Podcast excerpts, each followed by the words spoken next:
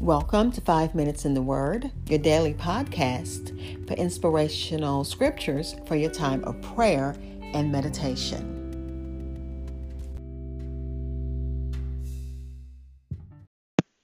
We're continuing the book of Proverbs.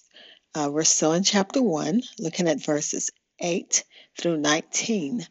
In the New King James Version, it reads My son, hear the instruction of your father and do not forsake the law of your mother, for they will be a graceful ornament on your head and chains about your neck. My son, if sinners entice you, do not consent. If they say, Come with us, let us lie in wait to shed blood, let us lurk secretly for the innocent without cause. Let us swallow them alive like Sheol, and whole like those who go down to the pit. We shall find all kinds of precious possessions. We shall fill our houses with spoil.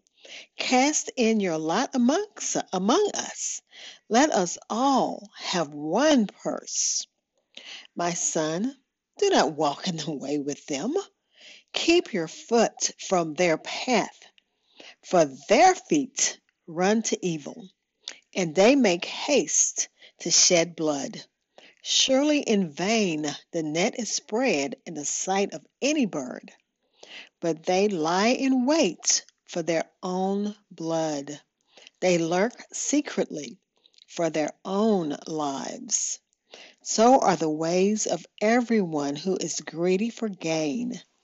It takes away the life of its owner, of its owners.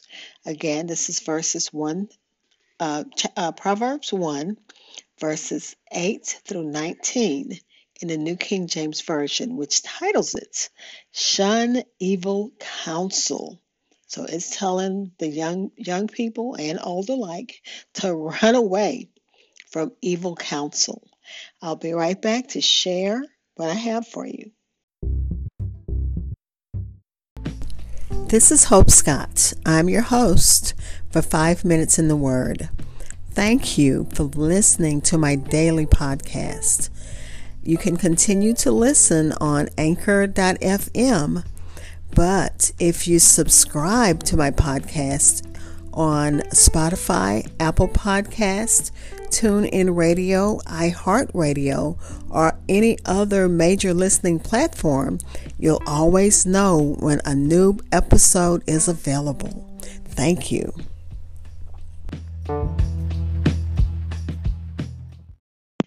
Again, this is Proverbs chapter 1, verses 8 through 19 in the New King James Version. The opening chapters of Proverbs are lectures from a father to his son. And we know that fathers need to also spend and speak and teach their daughter daughters wisdom too, because those daughters will wind up marrying some of the foolish sons that whose fathers didn't give them the lectures. but anyway, in these longer speeches, the father admonishes his son to choose the path of wisdom over the path of foolishness, over the path of reckless behavior. And isn't that a good message for our daughters also? Choose the path of wisdom over foolish, reckless behavior. Because just like boys can do stupid, foolish things, so can girls. And not just our young people can do stupid, reckless things, so do some adults. So we all need to spend time again in the book of Proverbs, a proverb a day. The uh, the the writer personifies wisdom and folly as he tries to persuade his son. And personification just means they take on human form. He makes wisdom talk to him. He makes folly talk to him. So it's like they're talking to him as they are, like wisdom is a person, folly is a person.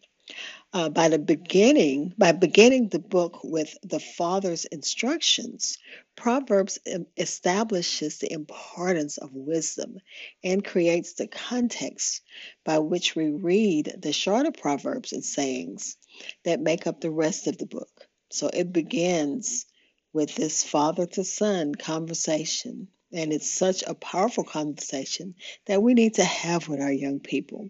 And I know I didn't do it, and I wish I had, as I look at the wisdom that could have probably kept my my boys and my daughter from some heartache, just if they'd known to flee that the counsel of friends who were foolish.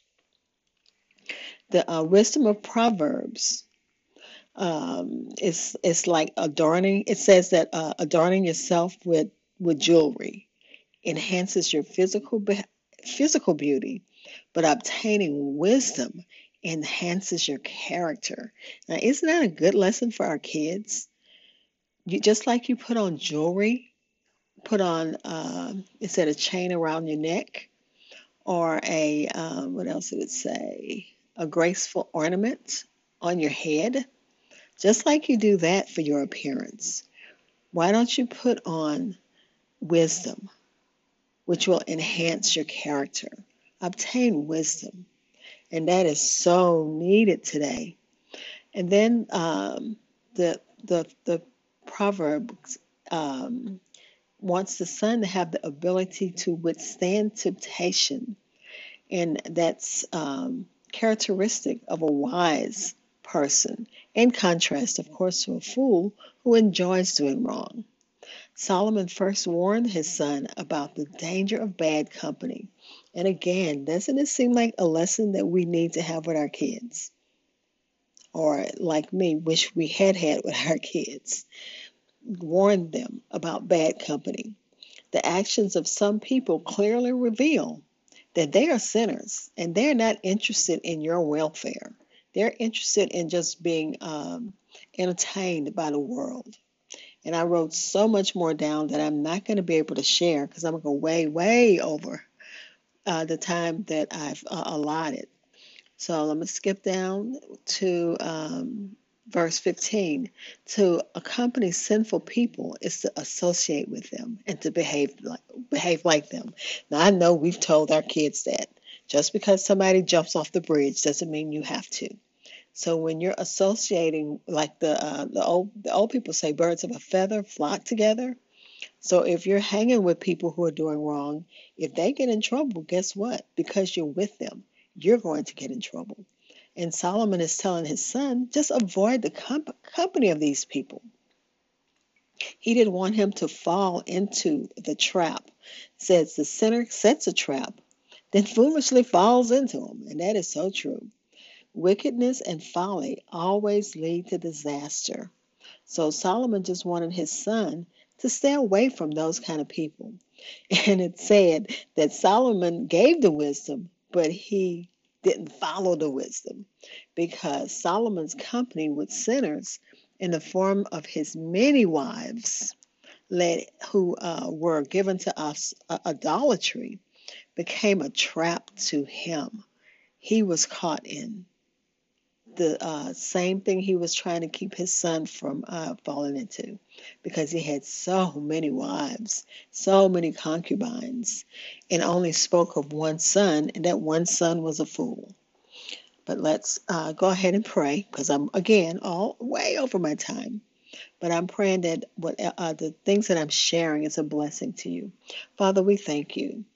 Thank you that just understanding and following your word, just like we dress and adorn ourselves, let us uh, adorn our spirits in the name of Jesus. Help us to um, spread your word, to share your word with young people in the name of Jesus. Amen. I did not want this day to pass without acknowledging Holocaust Remembrance Day, as is a time to reflect upon the heinous crimes committed, and then to have someone storm the White House wearing an Auschwitz t shirt. We pause and we honor and we recognize the sacrifice of that um, of the Jews and the power of our God to save. Be blessed. Thank you for spending time in God's Word with me. Be blessed.